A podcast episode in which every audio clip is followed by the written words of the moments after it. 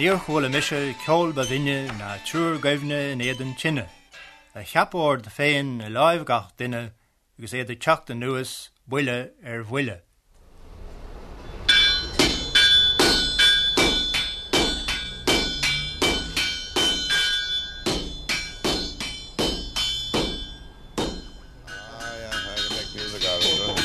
what a good sledger. What a good sledger, I'd make plenty music. That's an, uh, and the amble talk, I'd never tell him to stop. I, I'd make the amble make him stop. Could you do it there now?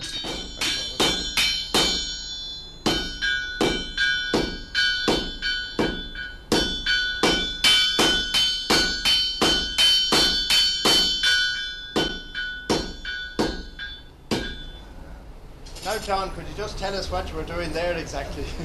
Well, he's Making making music. No, no, we're drawing out a piece of iron. The horse will go a bit close on one side, so we're thin him right out on one side. And let's see, quarter by half iron, so it takes a bit of sledging to draw it out.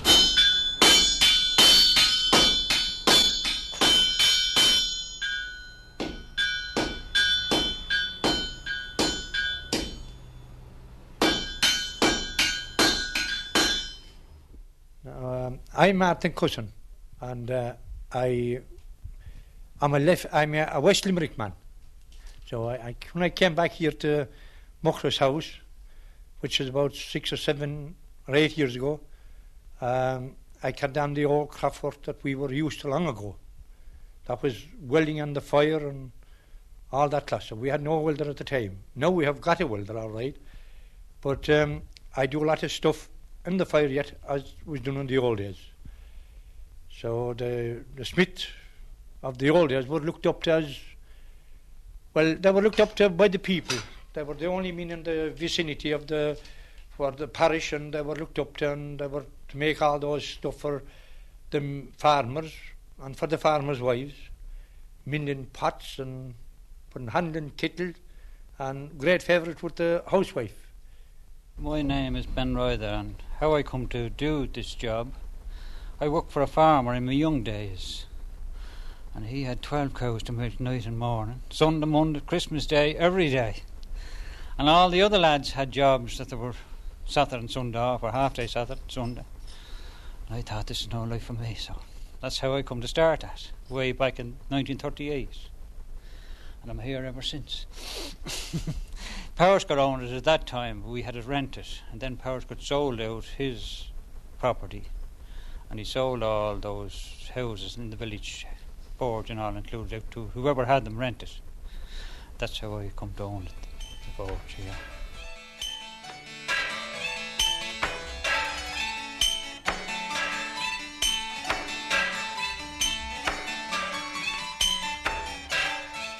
What do you want? Um, full set, please. Full set. Yeah.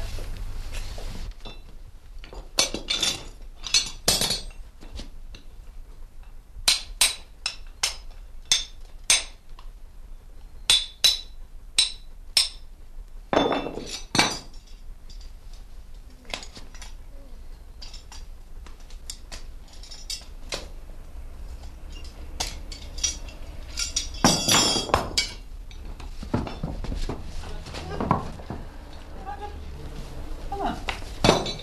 Come on.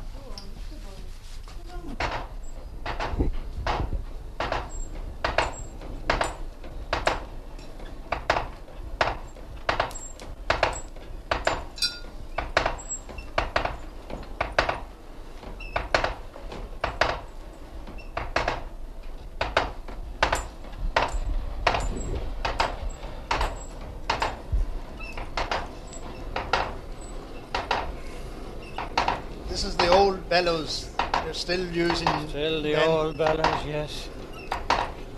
What age is that now? The bellows. Oh, I suppose it's what, 25 years of age, that bellows, yeah. Surely. Very scarce now, those two. Very hard to get them. Could you tell us what you're doing now, Ben? I'm fitting, going to fit the shoes on the just the. You have to get a good heat up first. Get a good heat, level them into the feet.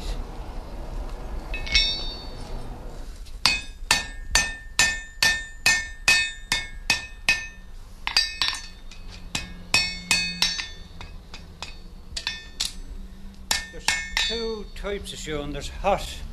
This is what we call hot shoeing cold shoeing is what you do. You go to the yards and do it out in the yards and that. This is what we call hot shoeing. The hot shoeing is more effective, is The it? hot shoeing is more effective, yeah. Uh, basically, the uh, difference between shoeing now and shoeing, say, 50 years ago is that now the farrier travels to the horse and cold shoes the horse or applies the, the, the shoe in a cold condition uh, to the foot of the horse. Whereas many years ago, it was the normal way of shoeing was hot shoeing, whereby the horse came to the farrier, uh, the farrier's shop, and was hot shod uh, or the shoe literally burnt onto the foot before being nailed on. This ensured a perfect fit, and the shoe, of course, was made to suit the foot rather than the other way round. Cold shoeing, at the present time, as is popularly done, can be every bit as effective providing it's done by a competent man. And I think the emphasis must be laid on this to ensure that the man is competent uh, when he's doing cold shoeing, as it requires a greater skill to, to get accuracy. Well, of course, there's no very little making shoes now. You buy all your shoes ready made.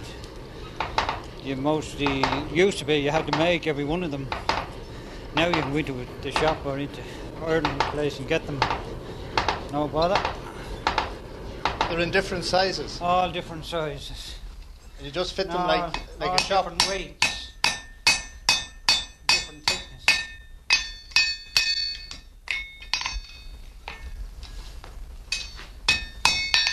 You've got to watch the sparks there. and the red bits flying around.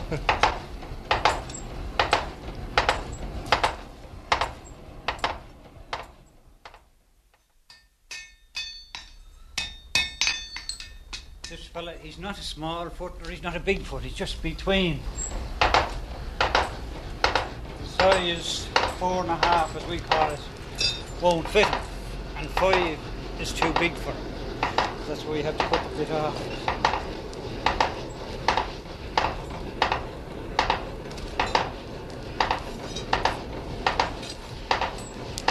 But you can buy the iron still, the bars, to make the shoes out of. You can make them yourself. Oh, you if can make want them to. yourself, yeah. With those uh, young fellas training now with the board and the grapple thing, they have to make them out of the bar. It's good training anyhow. That's part of their training, making them.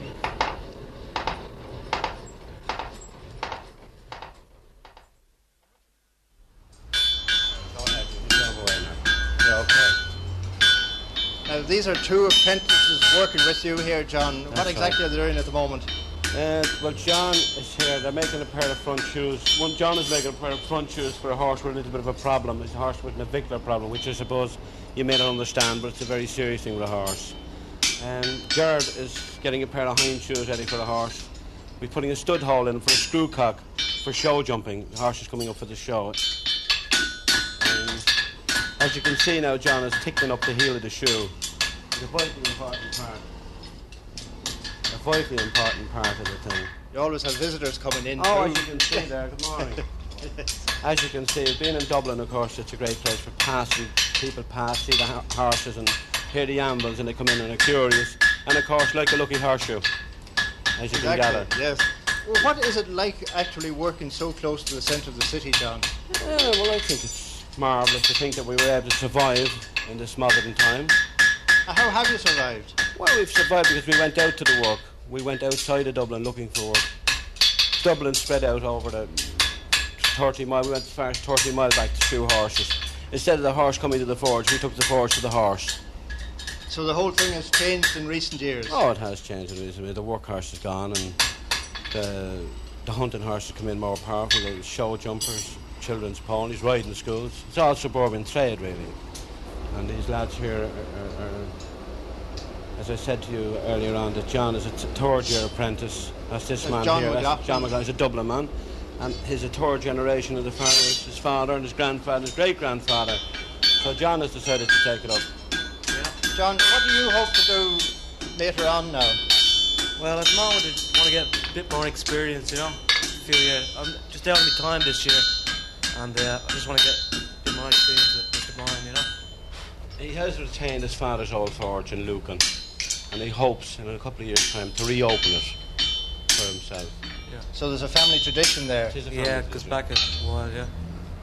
And uh, Jerry here is from the Moy in County Tyrone, my own That's part right, of the country. Jerry, what brought you along to Dublin to Uh, well, I was always interested in, in iron work and horses, so the two of them go together. I'm Bord na gCapall were kind enough to take me on as an apprentice. So uh, it's sort of all worked out so far. And will you go back to the north then? Yeah, I hope so. Well, is there's there, work. is there much work for a farrier in the north now? Uh, yeah, at, at the minute there is a good bit. There's not so many farriers in the north.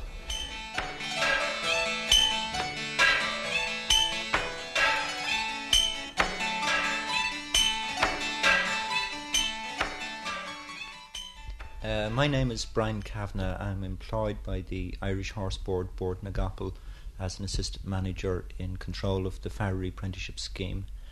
Uh, this Farrier scheme has been in operation since 1971, uh, and we indenture young men uh, from around the country into the ancient craft of farriery. We train them in modern methods of the shoeing of horses and the making of horseshoes. Uh, and after a three year apprenticeship, we uh, uh, qualified them and register them with the board.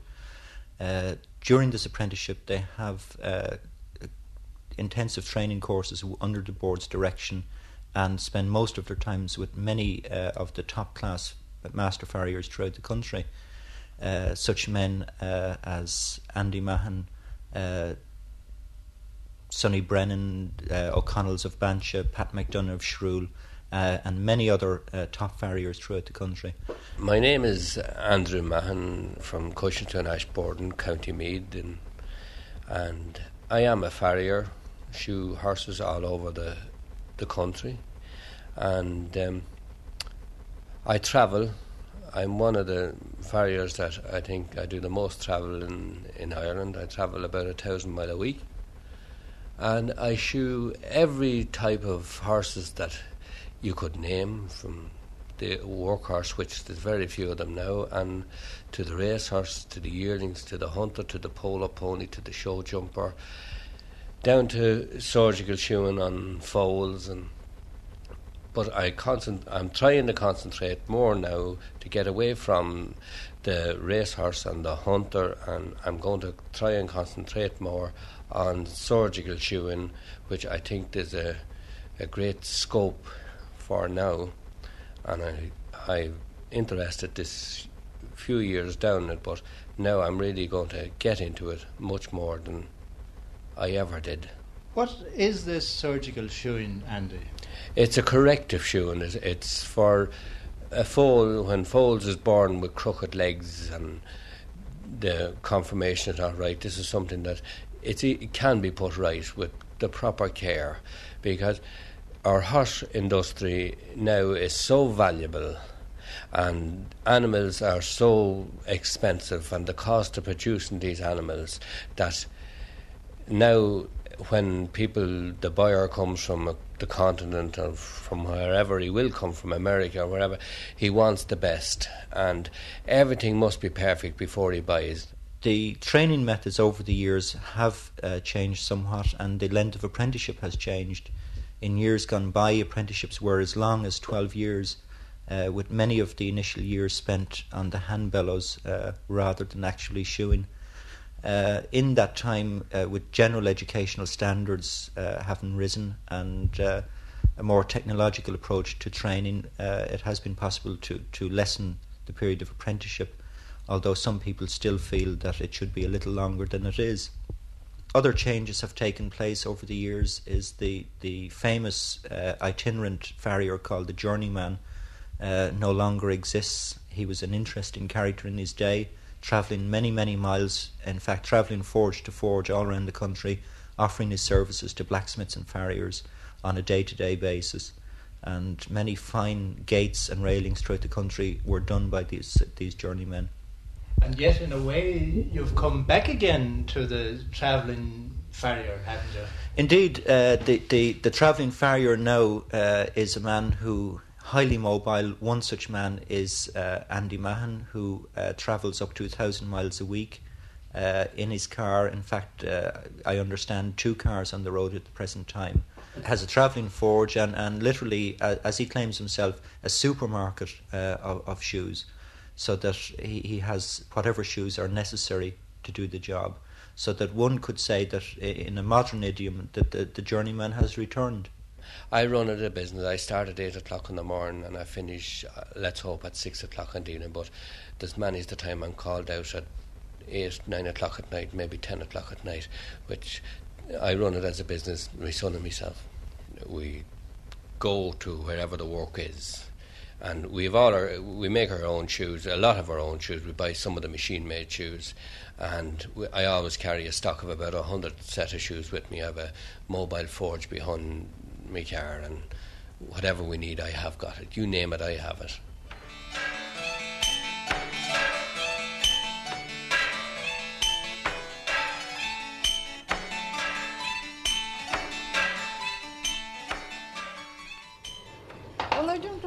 Lot of farrier work at all. It's only a I'm small part of mostly at uh, other parts of it. Only small part of my is farrier work. It's mostly farm machinery and things like that. Yeah, those steel points, roadworks and all this thing. You get plenty of that work.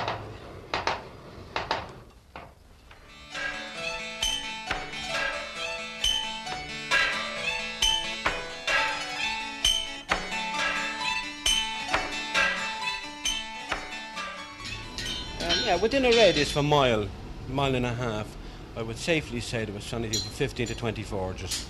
But then we had the work, the men had the work here, every firm from here round, all the bakeries, all the people on the quays, all the carriers, undertakers, whatever you have, those horses, dairymen. Dairymen. So with the result, that was plenty of work. And in Well, could you just tell us, John, where the forges were here now? Yes, of course I could. Well, this is Macken Street. There was two forges in Macken Street. There was one in Boland's Bakery. There was one in Johnston Mooney O'Brien's. There was one in Ringsend. One in Shaw Street. One in Mark Street. One off Townsend Street. There was two in Peterson Lane. Now, if you crossed the river, then you went to Foley Street. There was one in Foley Street. There was one in Marlborough Place. That's off Marlborough Street.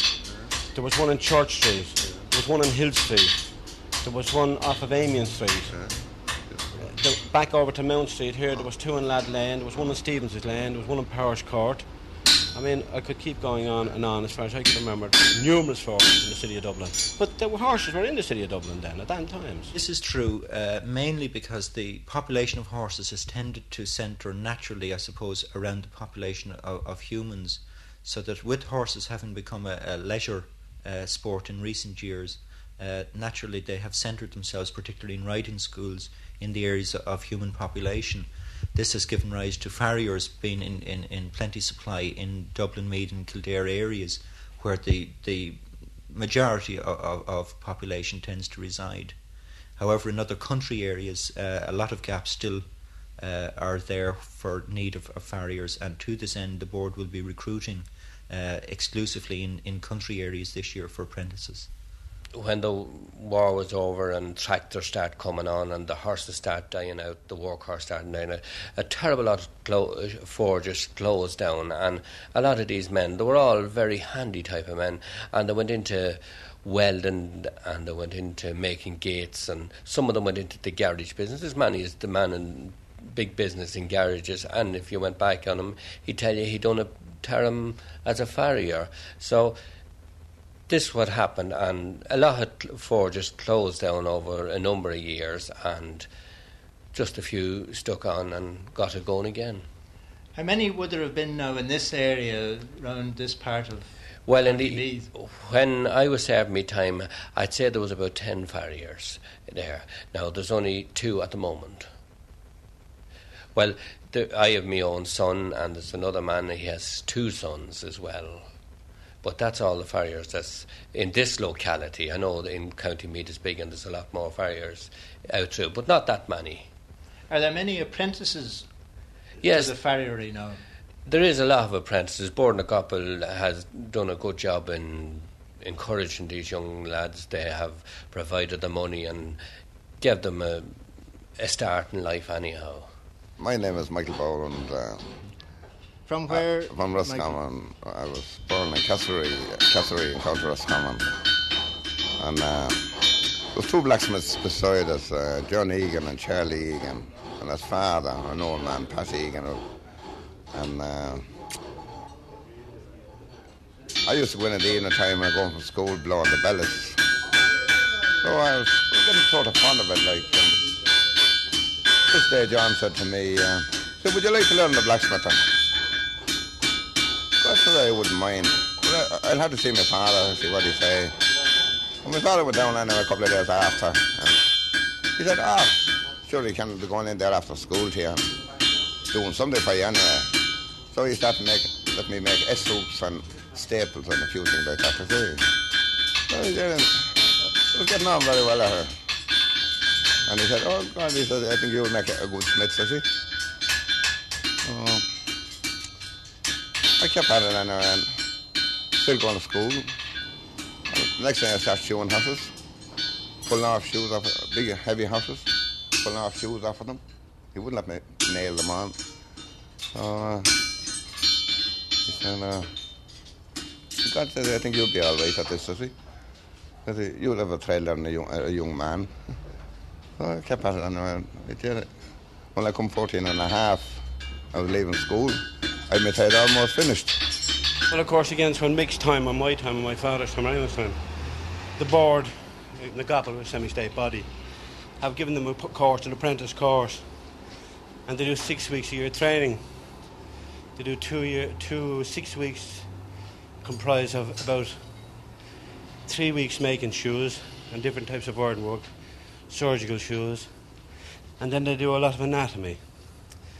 Uh, they're expected in their exams to be able to uh, dissect the foot and know the different ailments of a horse's foot and where they come from and how they're affected and one thing or another. Sorry, I'm out of wind at the moment after the heavy sledge.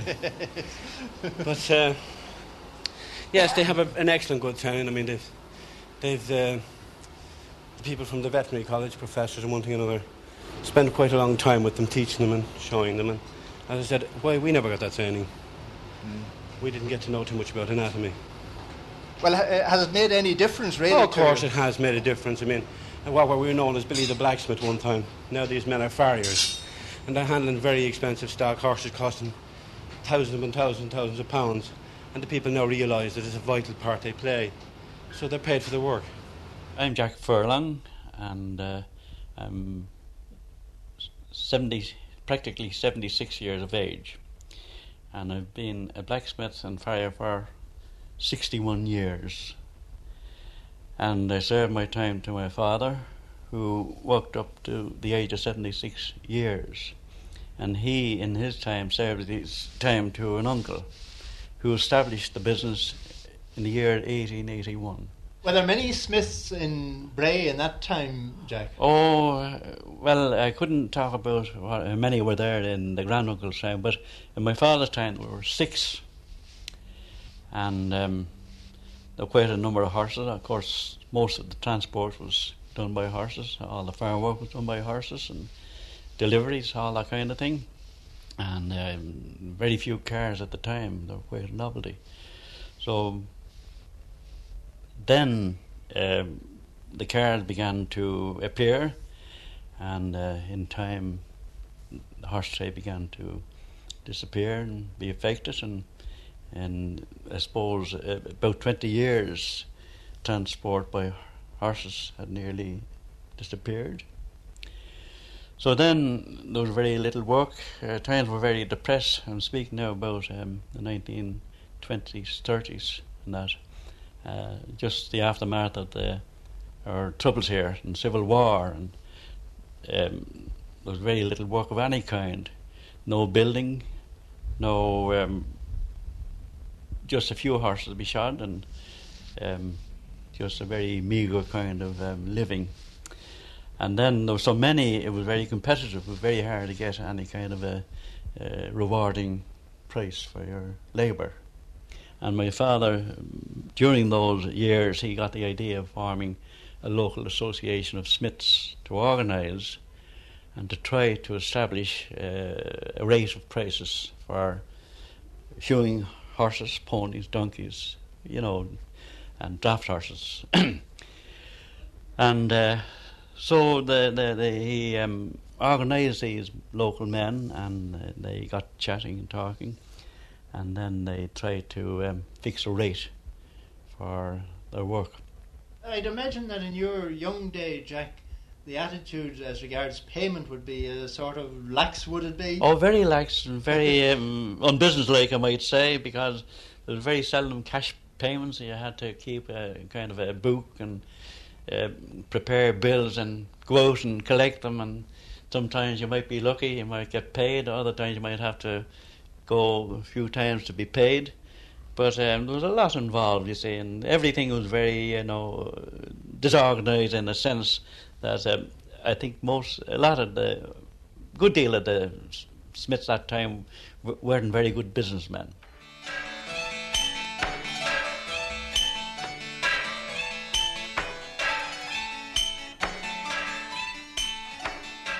They were able to make everything. And they, of course, being associated with fire, well, had, there was an old suspicion following them. And uh, people, the young lads would come to the forge and they'd see the bells blowing and they wouldn't come in, but they'd be uh, having their eyes wide open, looking in, and the idea of the forge blowing and the blacksmith turning red iron and all that, that was something that, the, that in the young people's mind or the young fella, child, that they were associated with the devil. Mm. And they were supposed to have certain supernatural powers, weren't they? Yes, they were. They had so a lot of them had. You know, you had you had a lot of, of um, in the old days. I don't know whether you have heard them, but you had a lot of old pishogues and things like that. And uh, if uh, there was some smiths that had power over, if who were doing pishogues than me, uh, and uh, the person that the pishogues were doing would go to the blacksmith and tell him that tale, and he'd he had a habit of, of the shock of a plough, of the old plough, red in the fire, and he'd if he had, if it was handed down to him, he could say some words over it that would bring the, the person that was doing you harm with the pishogues to the forge. So you know that was he was he, he was held as as as as, as, as, as the king of the the castle right enough. He was. He was.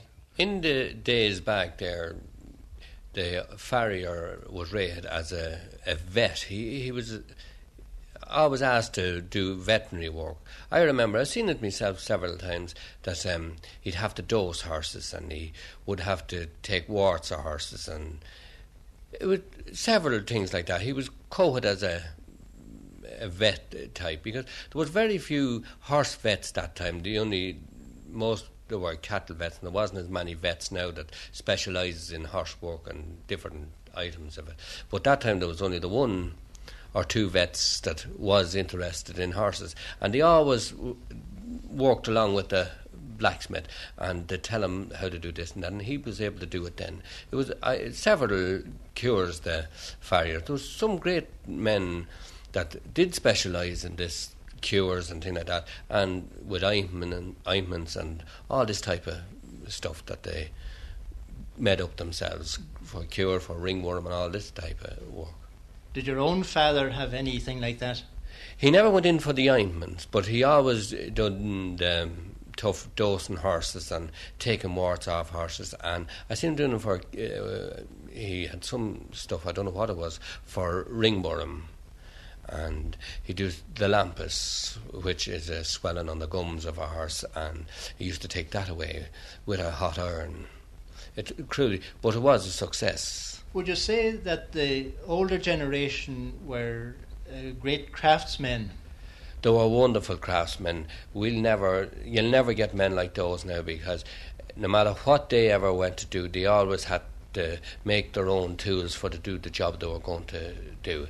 And when the job was finished, you'd think that it was after coming out of a mould.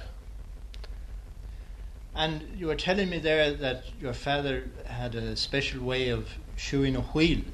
Yes, he, they had their own idea. As you, they never used a ruler. They used to call it a thing called.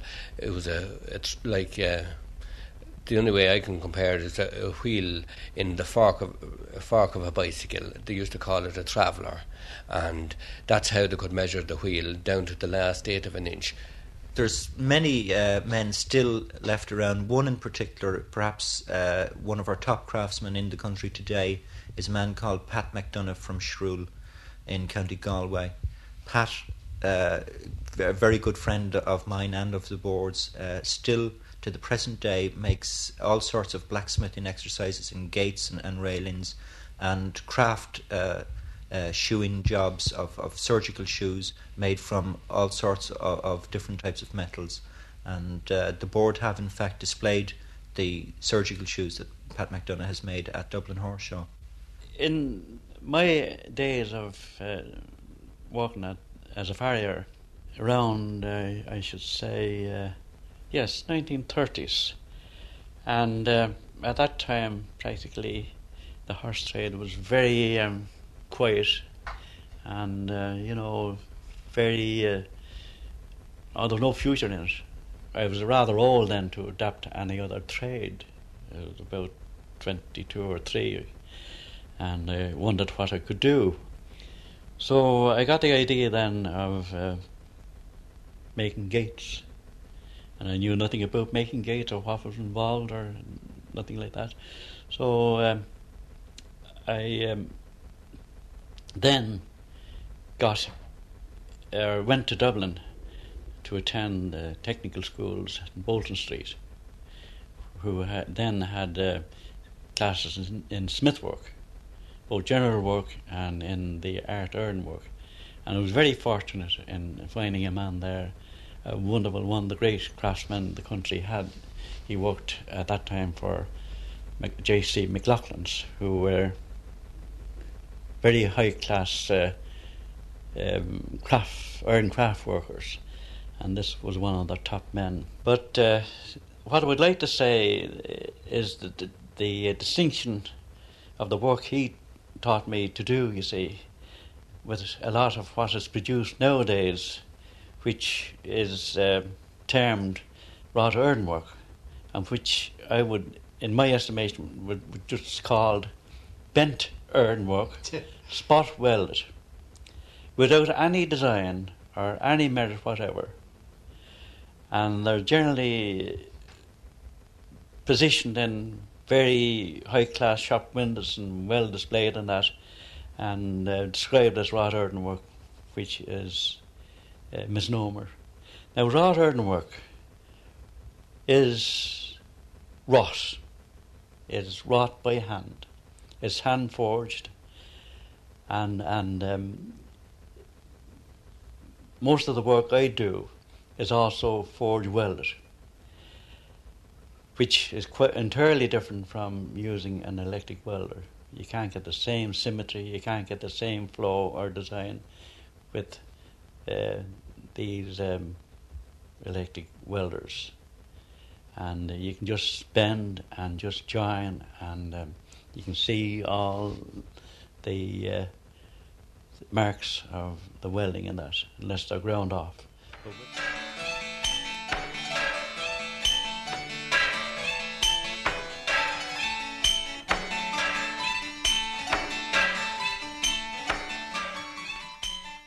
It, it's a sad thing as one drives around the country to see so many forges run down uh, disused, uh, and that uh, when one realizes that they were the social center of many rural areas uh, throughout the country for many, many years.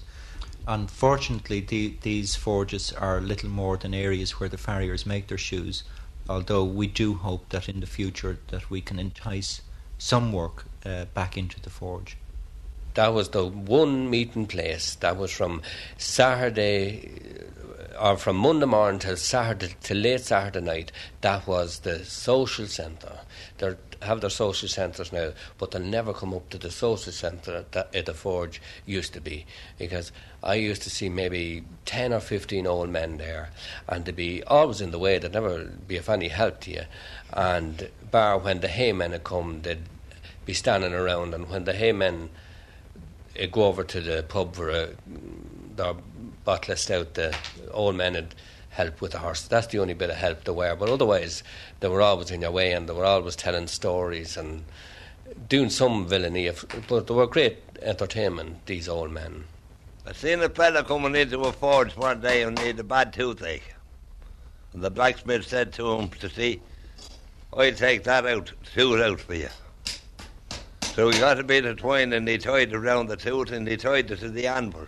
And he blew the wires and all until he got the shoe real red. He popped the shoe out on the anvil and hit it a few taps of the hammer and the sparks flying round. The lad went back from the sparks, left the tooth hanging on the cord. We had a missioner here one time, given a mission. He was from Mayo. Any development that ever started in the village originated in the forge. He says, I suppose this forge is the very same. so now you know what we are.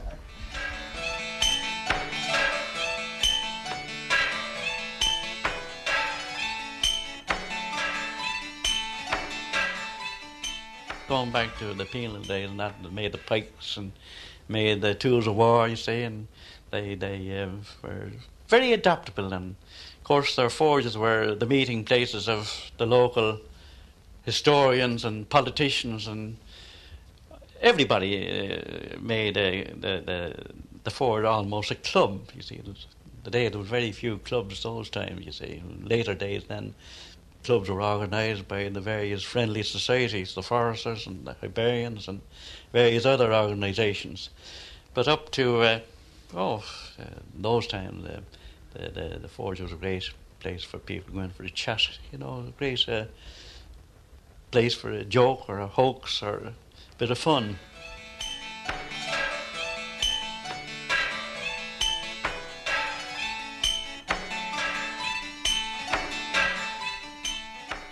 I think that the, the farrier will always be there. Uh, the reason I say this is that over the years, particularly in America, they've spent many hundreds of thousands of pounds on research into all sorts of things like plastic shoes, stick on shoes, and every conceivable type of shoe. And so far, uh, to the present time, nothing but the handmade or machine made iron shoe has been successful. And uh, it will always require a craftsman and tradesman to nail the shoe onto the foot. It's it's uh, an absolutely individual job done by individuals, and each foot is different to any other foot. Uh, it therefore follows that the farrier has a, a trade that can only uh, go from strength to strength. As long as there are horses, there will be farriers. You know, he he's probably the oldest known craftsman, and I think he'll be still required at the end of time because the smiths is, are still in use in big um, engineering industries, especially in shipbuilding. The smith has to shape the uh, plates for the boats. That's that can't be done any other way, only by heating and and uh, having somebody to shape it to the desired um, templates. And uh, boiler makers, who which um, is also a branch of uh, smith work, you see. So uh, I think there'll be always um, a need for them.